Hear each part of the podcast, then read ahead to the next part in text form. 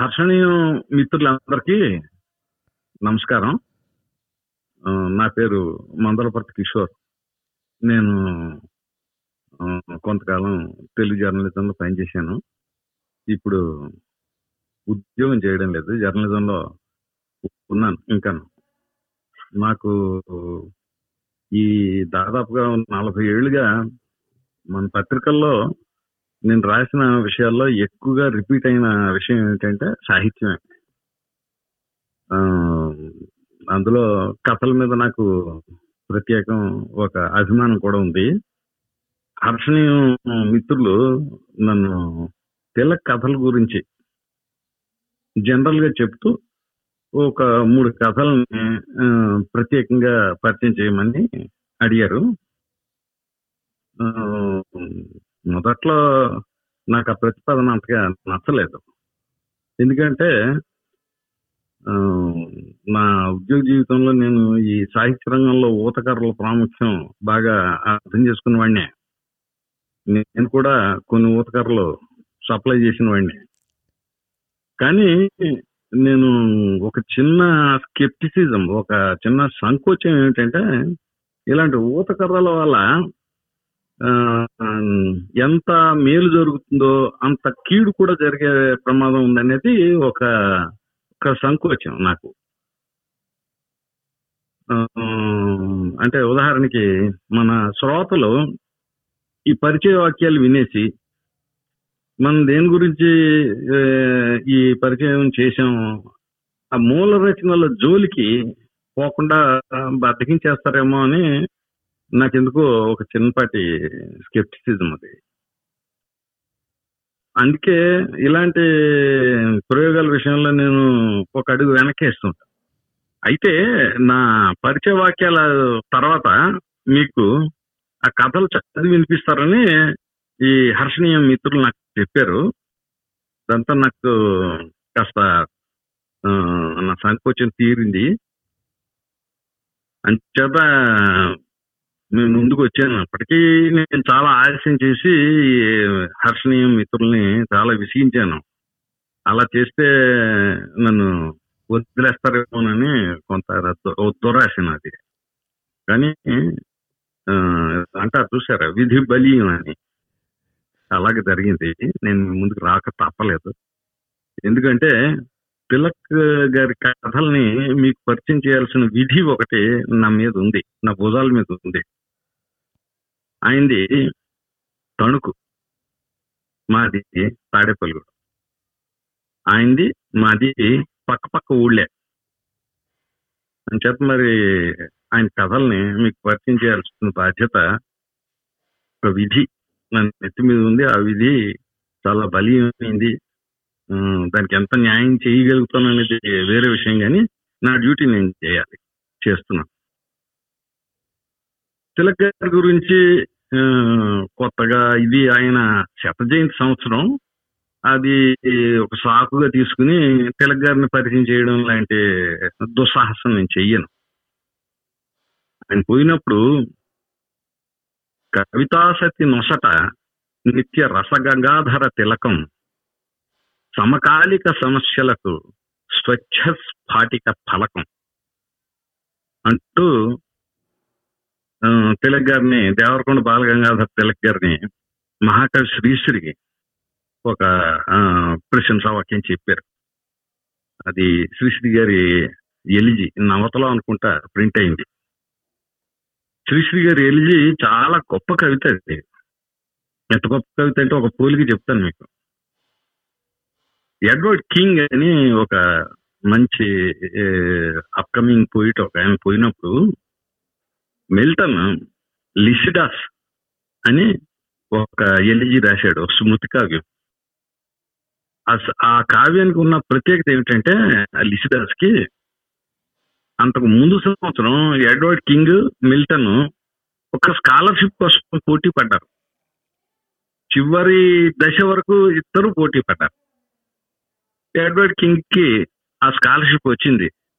మిల్టన్కి రాలేదు. Edward king పెద్ద aristocrat అతనికి ఆ స్కాలర్షిప్ అవసరం లేదు.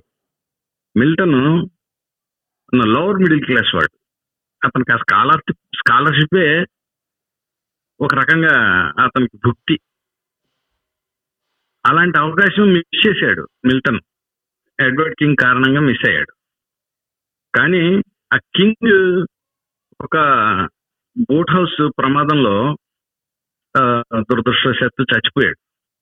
ఆ విషయం తెలిసినప్పుడు అందరికంటే ముందు స్పందించి అతని అతని జ్ఞాపకార్థం లిసిదాస్ అని ఒక స్మృతి కావ్యం రాశాడు. నేను శ్రీశ్రీ గారు రాసిన ఎలిజీని ఆ లిసిదాస్తో పోల్చడం నాకు ఎందుకు నాకు అనిపిస్తూ ఉంటుంది అలాంటిది. ఆ రెండు ఒక స్థాయి అని. అలాంటి వాడు తిలక్ గారు. తిలక్ గారు మంచి కవి ఆ విషయం ప్రత్యేకంగా అమృతం గురిసిన రాత్రి చదివిన వాళ్ళకి ఎవరికి చెప్పనక్కర్లేదు.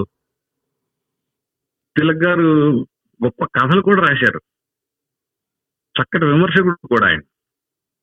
ఆ, ఉమ్, కృష్ణశాస్త్రి గారి ఆ, కవిత్వం మీద తిలక్ ఒక వ్యాసం మొదలు పెట్టారు పూర్తి చేయలేదు చేయకుండా ఆయన కన్మూశారు ఆ అసంపూర్ణ వ్యాసం ఆ, చూస్తే తిలక్ గారు విమర్శ రంగంలో సీరియస్గా కృషి చేసి ఉంటే తెలుగు సాహిత్యం మరి ఎంతో సుసంపన్నమై ఉండేది అని ఊహించుకుని నా అలాంటి వాళ్ళం మురిసిపోతుంటాం అన్నమాట.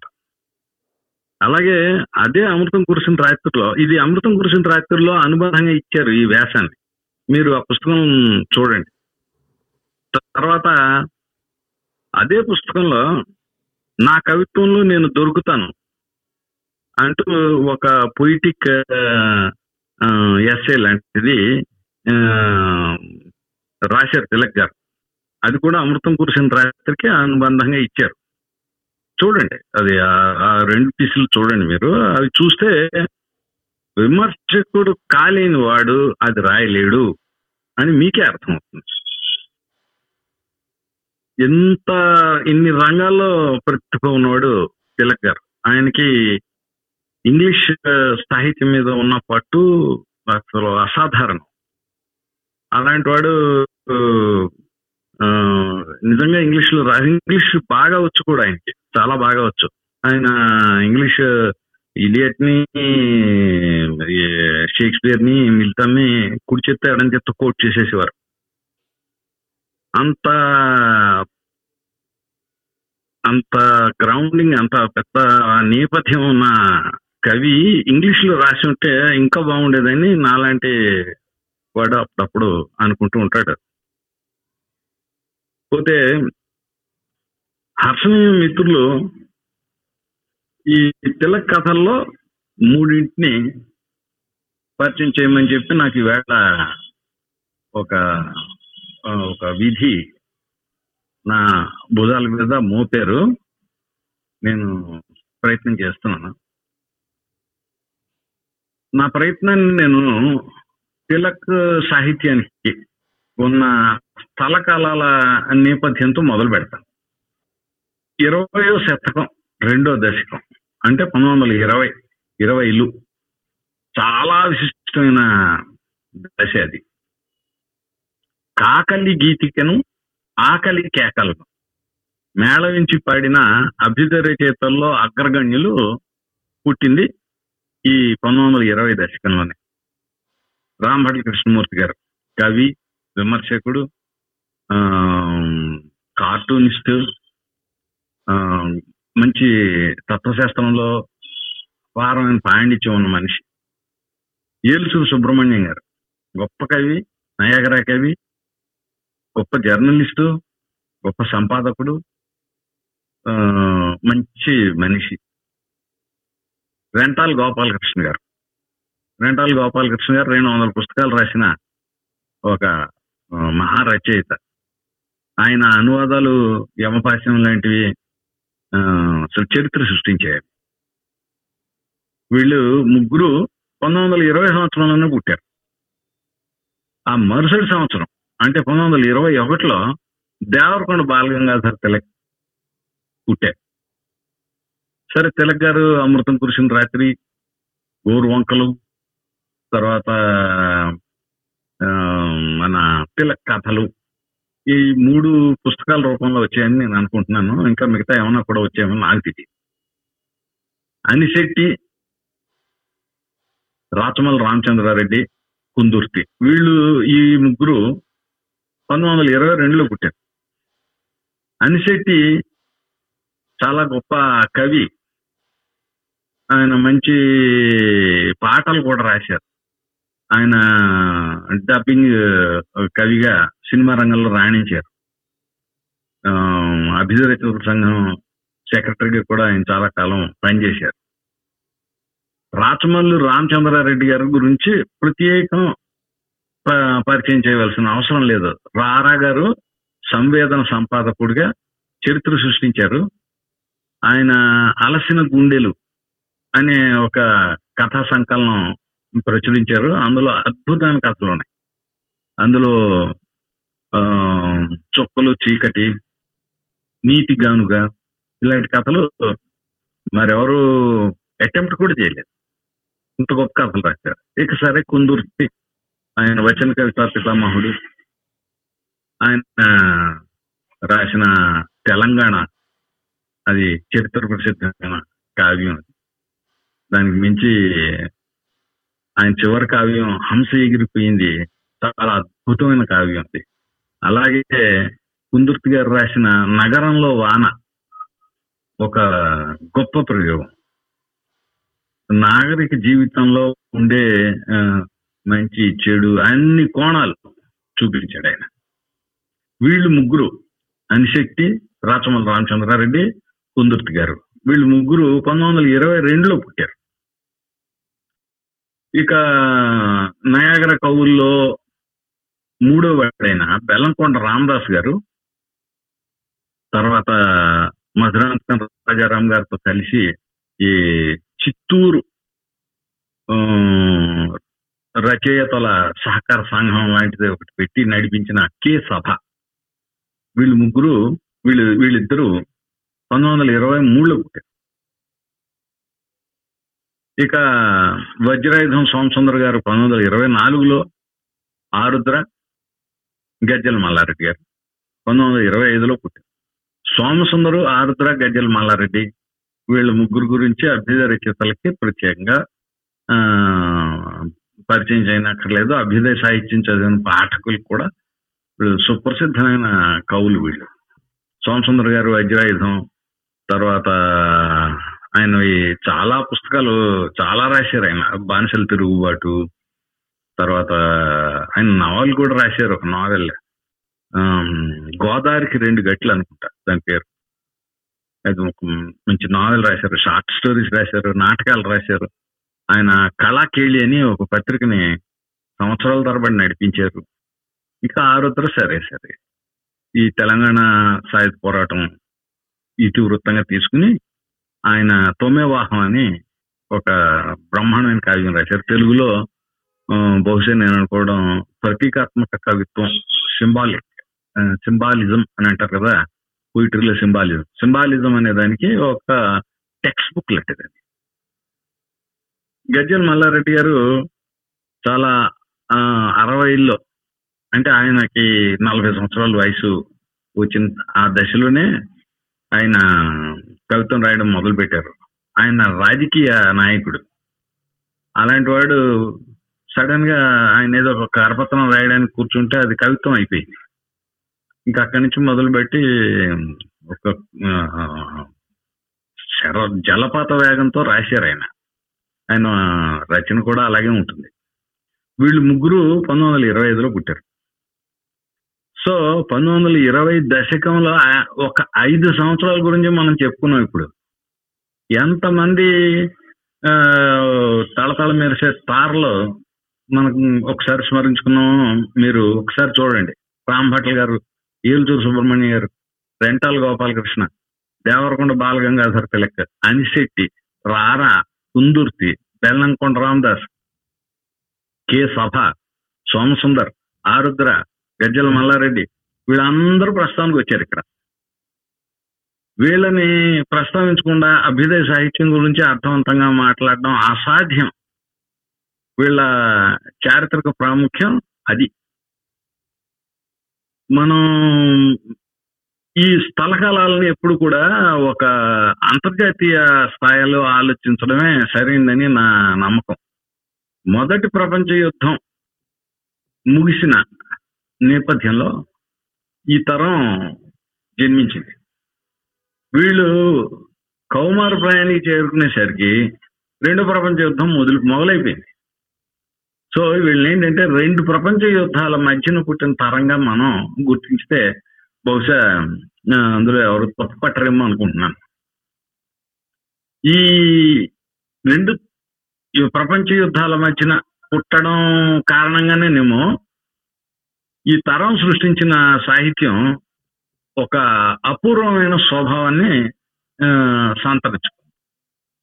ఈ తరం చేసిన సాహిత్య సృష్టిని గమనిస్తే వాటిలో అతివేలమైన భావుకత తీవ్రమైన సంస్పందన ప్రగాఢమైన సంవేదన ఇవి ఈ తరం సృష్టించిన సాహిత్యానికి సహజ భూషణాలుగా ఆ, వాటికి అందగించాయి ఈ లక్షణాలన్నీ ఇప్పుడు నేను మనం చెప్పిన ఈ అతివేలమైన భావుకత తీవ్రమైన సంస్పదన గాఢమైన గాఢమైన సంవేదన ఈ మూడు కూడా తిలక్ కవితల్లోనూ ఆయన కథల్లోనూ కూడా చాలా కొట్టొచ్చినట్టుగా కనిపిస్తుంది. ఇంకా తిలక్ కథలు ప్రాపర్కి వస్తే ఆయన రాసిన కథలు అసలు చాలా తక్కువ మంది రాయగలరేమో అనిపిస్తుంది. బహుశా ఎవరు రాయలేరేమో అని కూడా తిలక్ గారి కథలు అన్నింటిలోకి ప్రసిద్ధమైంది దాదాపుగా నల్లజర్ల రోడ్డు అనే కథ. అది ఇలాంటిదే. నాకైతే తిలక్ గారు రాసిన ఈ నల్లజర్ల రోడ్డు కథని ఆయన ఇంకోసారి రాయగలడా అని ఒక చిన్న మనం ఇలాంటి క్వశ్చన్స్ అన్ని కూడా చాలా ఇవి ఇమాజినరీ క్వెరీస్ ఇవి వీటికి ఆధారం ఏమి లేదు వాస్తవమైన ఆధారం లేదు. ఊరికే మనం అకాడమిక్గా వేసుకుంటే క్వశ్చన్స్ ఈ ప్రశ్నకు వచ్చే సమాధానాన్ని బట్టి ఆ రచయిత ఒరిజినాలిటీ మౌలికత మనకి అర్థమవుతుంది తిలక్ గారు రాసిన కథలో దేవుణ్ణి చూసిన వాడు అని ఒక కథ అది కూడా అలాంటిదే. ఈ కథ కూడా మళ్ళీ తిలక్ గారైనా రాయగలరా అని నాకు అప్పుడప్పుడు అనిపిస్తుంది ఇలాంటిదే ఆ, తిలక్ గారు రాసిన దొంగ అనే కథానిక. ఈ దేవుణ్ణి చూసిన వాడు దొంగ అనే కథానికల గురించి కొద్దిసేపు తర్వాత మళ్ళీ కొంచెం వివరంగా మాట్లాడుకుందాం. ఈ మూడు కథలకి ఉన్న ఒక సామాన్యమైన విశిష్టత ఒకటి చెప్పి సామాన్యమైన అసామాన్యత అనొచ్చు దాన్ని చెప్పి వదిలేస్తాను. ఈ మూడు కథానికల్లోనూ క్లిష్టత అంతా కూడా కథా శిల్పంలోనే ఉంది. దాంట్లోనే మొత్తం సంక్లిష్టత అంతా ఉండడం ఈ మూడు కథల విశిష్టత.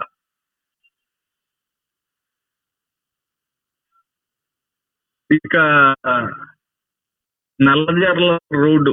అనే కథ కథానిక దాని గురించి ఆ, ప్రస్తావించేటప్పుడు ఒక అకాడమిక్గా మాట్లాడుకునే సందర్భంలో ఏమొస్తుందంటే దాని ఫామ్ గురించిన ప్రశ్న వస్తుంది ముందు.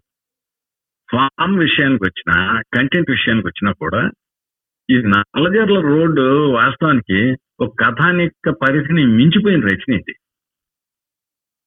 నేను అలా ఎందుకు అనుకున్నానో కొంచెం వివరంగా చెప్తాను వినండి. కథానికని విమర్శకులు కొన్ని భాగాలుగా అంటే కాంపోనెంట్స్గా విభజించి చెప్తుంటారు. మీరు ఈ విశ్లేషణలన్నీ చూసే ఉంటారు. విలియం సోమర్సెట్ మామ్ మూడు పుస్తకం రాశాడు. మూడు వ్యాసాలతో కూడిన పుస్తకం అది. సమ్మింగ్ అప్ అని మీరు చాలా మంది చదివే ఉంటారు.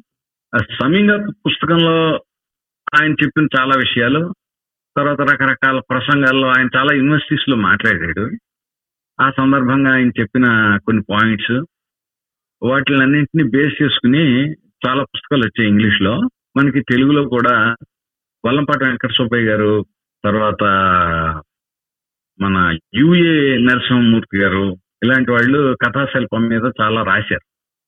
వీళ్ళందరూ చెప్పిన దాంట్లో నుంచి సామాన్యంగా నేను కొన్ని విషయ కొన్ని అంశాలను తీసుకుని మీకు చెప్తాను. సాధారణంగా కథని కథానికనే ఏం చేస్తారంటే ఇతివృత్తం. అంటే ప్లాట్ వాతావరణం అట్మాస్ఫియర్ పాత్రోన్మీలం. అక్కడ చాలా కష్టంగా ఉంది కానీ క్యారెక్టరైజేషన్ చాలా కీలకం కథకి. అలాగే సర్వసాక్షి కథనం. అంటే దీన్ని ఏమంటారంటే ఆమ్ని సైంట్ నెరేషన్ అన్నమాట. తర్వాత కథానాయక నాయిక పాత్రలు. అంటే ప్రొటాగనిస్ట్ తర్వాత ప్రతినాయిక ప్రతినాయక పాత్రలు. అంటే ఎంటాగనిస్ట్ తర్వాత అంతర్బహిర్ వైరుధ్యాలు అన్నట్టు. అంటే ఇంటర్నల్ అండ్ ఎక్స్టర్నల్ కాంట్రడిక్షన్స్ అన్నమాట కథలో. తర్వాత ఆ, ఒకటి ఇంకా పతాక సన్నివేశం అనేది ఒకటి ఉంటుంది. అంటే క్లైమాక్స్ దాన్నే క్రైసిస్ అని కూడా అంటారు. పతాక సన్నివేశం లేదా సంక్షోభం అనొచ్చు ఆ పతాక సన్నివేశం వల్ల వచ్చే సంక్షోభాన్ని సాహిత్య సంక్షోభమే. ఎక్కువ భయపడకండి. ఈ సాహిత్య సంక్షోభానికి పరిష్కారం కూడా ఆ ఈ- ఈ కథలోనే ఉండాలి. ఇలాగా వీటిలన్నింటినీ కథలో కథానికలో పర్టికులర్గా కథానికలో భాగాలుగా చెప్తారు. మనం ఈ విషయాలను తీసుకుని పరిశీలిస్తే ఈ అన్ని కాంపోనెంట్స్ విషయంలోనూ కూడా నల్లజర్ల రోడ్డు కథానిక ఆ, ఒక షార్ట్ స్టోరీ అనే ఫ్రేమ్ వర్క్ని అధిగమించింది. అంటే ట్రాన్సెండ్ చేసింది. దాన్ని ఆ, మించిపోయింది. ఈ సంగతి సామాన్య పాఠకుడు నాలాంటి సామాన్య పాఠకుడికి కూడా అర్థమైపోయింది అంటే అర్థం ఇది చెప్పడానికి పెద్ద మహా విమర్శకుడు ఎవడు కానక్కర్లేదు. ఉదాహరణకి నేను కొన్ని నా ఆర్గ్యుమెంట్ నేను మళ్ళీ కంటిన్యూ చేస్తాను చూడండి మీరు. తర్వాత ఈ కథ చదువుతారు. మీరు నేను చెప్పే ఈ విషయాలు దయచేసి మనసులో పెట్టుకుని ఆ కథ చదివేటప్పుడు చెక్ చేసుకోండి. నేను ఇంత ముందు చెప్పినట్టుగా ఈ కథలో ఒకే ఇతివృత్తం లేదు ఒకే ప్లాట్ లేదు అది. దీంట్లో కనీసం రెండు ప్లాట్స్ ఉన్నాయి. ఒకటి అవధాని అనే ఒక వృద్ధుడు ఆయన తోటలో ఉండే ఇంట్లో అంటే ఫామ్ హౌస్లో ఆ, కొంతమంది కుర్రాళ్ళకి ఆయన ఎక్స్పీరియన్సెస్ అన్ని నెరేట్ చేస్తుంటాడు. అలాంటి ఒక ఒకటి ఒక కథ అది. ఆయన తన ఆయన నెరేట్ చేసే ఎక్స్పీరియన్స్ ఆ కథలో ఇంకొక ఇతివృత్తం ఈ అవధాని గారు చెప్పే కథలో వేరే పాత్రలు అక్కడ ఆయన ఏ ఎక్స్పీరియన్స్ అయితే మనకి నెరేట్ చేశాడో అందులో ఉండే పాత్రలో వేరే పాత్ర. అలాగే ఈ కథల్లో ఒకే వాతావరణం లేదు. అవధాని గారి తోటలో ఉండే ఇంట్లో ఉన్న వాతావరణం వేరు. అప్పుడు కరెంట్ పోయి ఉంటుంది. ఏదో ఒక పువ్వొత్తులు వెలిగించుకుని అందులో ఒకడికి చీకటి అంటే భయం. ఆ వాడి భయం పోగొట్టడం కోసం అని చెప్పి ఒక కొవ్వొత్తి తర్వాత ఒక కొవ్వొత్తి వెలిగిస్తూ పోతూ ఉంటారు ఇది అవధాని గారి తోటలో ఉండే ఆ, వాతావరణం. ఈ వాతావరణం ఎలా ఉంటుందంటే దాదాపుగా మనకి సమకాలీనంగా ఉంటుంది. ఈ ఈ కథ రాసి ఇప్పటికే సుమారు అరవై ఏళ్ళు అవుతుంది కానీ ఈ ఇప్పటికే మనకి అలాగే సమకాలీనంగానే ఉంటుంది. కానీ నల్లజర్ల రోడ్డు మీద ప్రయాణించే సందర్భంలో ఉండే వాతావరణం వేరు.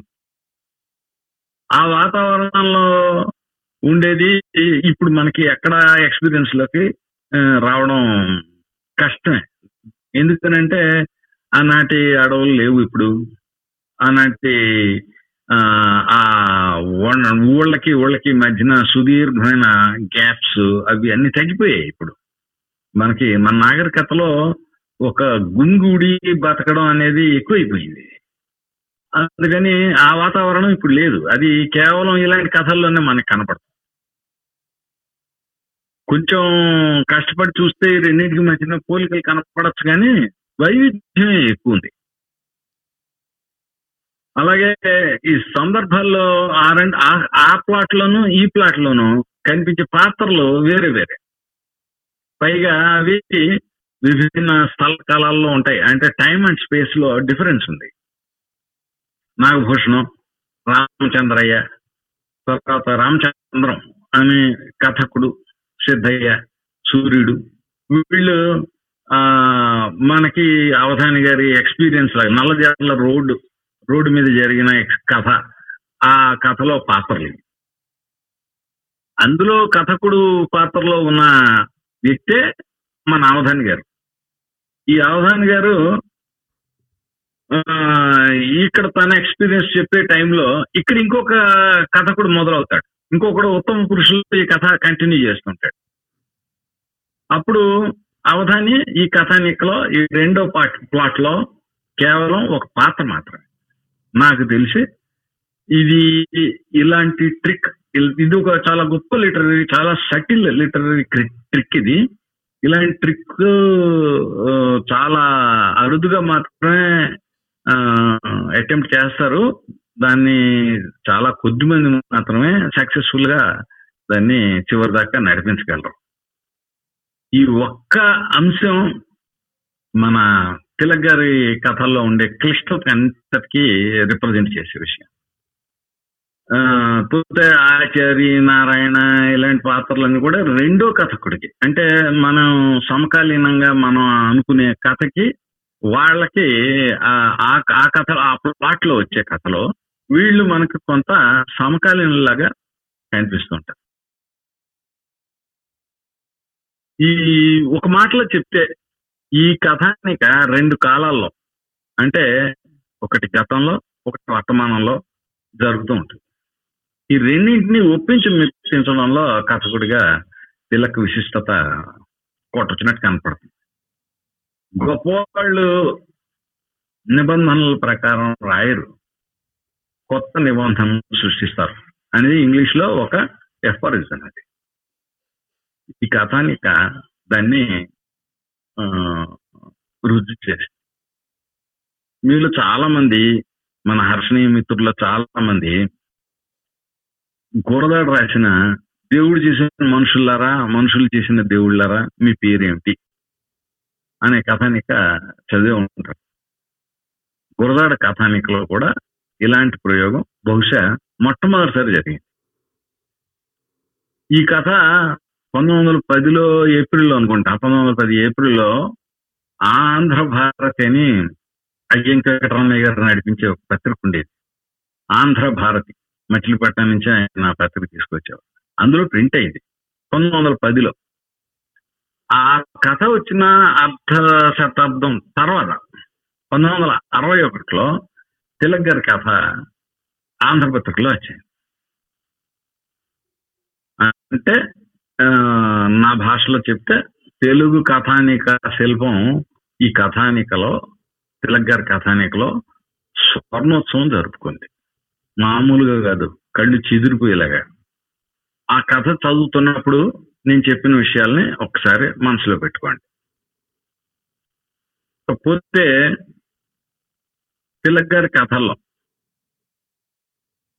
అసలు ఆ మాట తిలక్ గారి రచనలు అన్నింట్లోకి అత్యంత విశిష్టమైన రచన దేవుణ్ణి చూసిన వాడు అనే కథ నా దృష్టిలో ఇది చాలా గొప్ప రచన. తిలక్ రచనలు అన్నింటిలోకి ఇదే గొప్పది.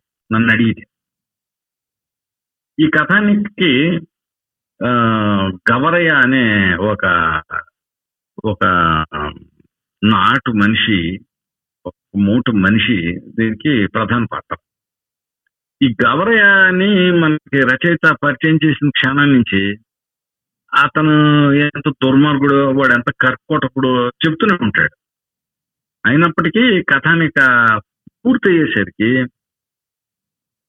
ఈ గవరయ్య ఆ ఊళ్ళో ఉన్న వాళ్ళందరిలోకి అని మనకు అనిపించేదా ఎస్ ఇది ఆషామాషి ఫీటేం కాదు ఇది. ఇది మానవత్వం మీద పోయిన నమ్మకాన్ని మళ్ళీ నిలబెట్టడం. అది ఎంత కష్టమో లోకం తెలిసిన వాళ్ళకి పెద్దగా వివరించి చెప్పనక్కర్లేదు. ఇంకా లోకం తెలియని వాళ్ళ ముందు ఎంత గొంతు తెచ్చుకుని ప్రయోజనం లేదు. తిలక్ కథానికలు అన్నింటిలోనూ సంక్లిష్టత ఇలాగే ఉంటుంది.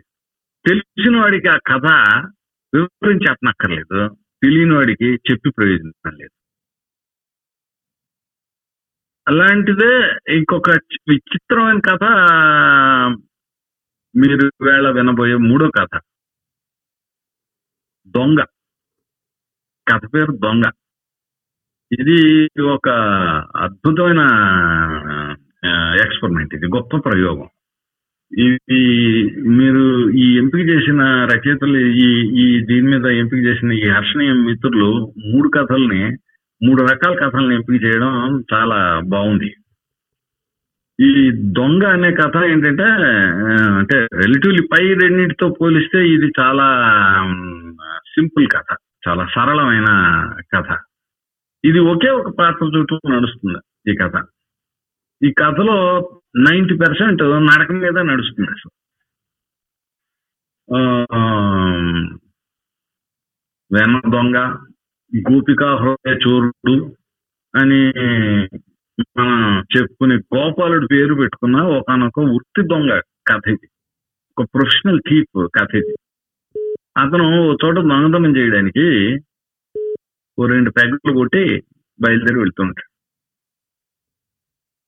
దారిలో అతనికి వచ్చే థాట్స్ స్ట్రీమ్ లైన్ చేసుకుంటూ వెళ్తుంటాడు. ఎలాగా ఇంట్లో ఇంట్లోకి ప్రవేశించాలి? ఎలాగ దొంగతనం చేయాలి? ఎలాగా చాలా నేర్పుగా బయటపడాలి చాలా ప్లాన్ ప్లాన్ అనేది ఈ ఈ గోపాలం చేసే దొంగతనాలు కన్నింటికి ప్రాణం ఏంటంటే ప్లాన్ స్ట్రాటజీ. అది వ్యూహం. ఆ వ్యూహాన్ని చాలా పక్కాగా మనసులో అనుకుంటూ ఉంటాడు. అయితే ఆ విషయాన్ని కూడా ఎంత క్లుప్తంగా చెప్తాడు అంటే ఈ రచయిత చాలా పొదుపరిగా కనిపిస్తాడు. నన్ను అడిగితే పొదుపరి కన్నా మించిపోయి ఇది ఒక పిసినర్వానానికి వెళ్ళిపోయింది. అంత పొదుపుగా రాశాడు. అది గొప్ప రచయితలకి ఉండవలసిన సుగుణం ఇది. ఎందుకనంటే పాఠకుడి సమయం చాలా విలువైంది. దాన్ని సిక్స్ సామర్థ్యాలు చాలా పరిమితంగా ఉంటాయి. వాటిని చక్కగా ఉపయోగించుకోవాలి. అది ఒక వ్యూహం గొప్ప రచనా వ్యూహం అది. ఆ వ్యూహంలో వీళ్ళకి తిరుగులేదు అసలు. ఇక ఈ గోపాలం ఓ ఇంట్లో కన్నం వేయడానికి బయలుదేరి వెళ్తాడని చెప్పాను కదా మీకు. ఆ ఇంట్లో ఇంటికి చేరేసరికి చిత్రం ఏంటంటే ఇంటి యజమాని అదే ఘనకార్యం చేస్తూ ఉంటాడు. పెళ్ళాన్ని చావు కొట్టి కొడుకుని చంపేస్తానని బెదిరించి ఆ, నగలు గుంజుకునే ప్రయత్నం చేస్తూ ఉంటాడు. అది చూసేటప్పటికి ఈ దొంగ దొంగ లోపల ఉన్న దాగి ఉన్న ఒక మనిషి బయటకు వస్తాడు.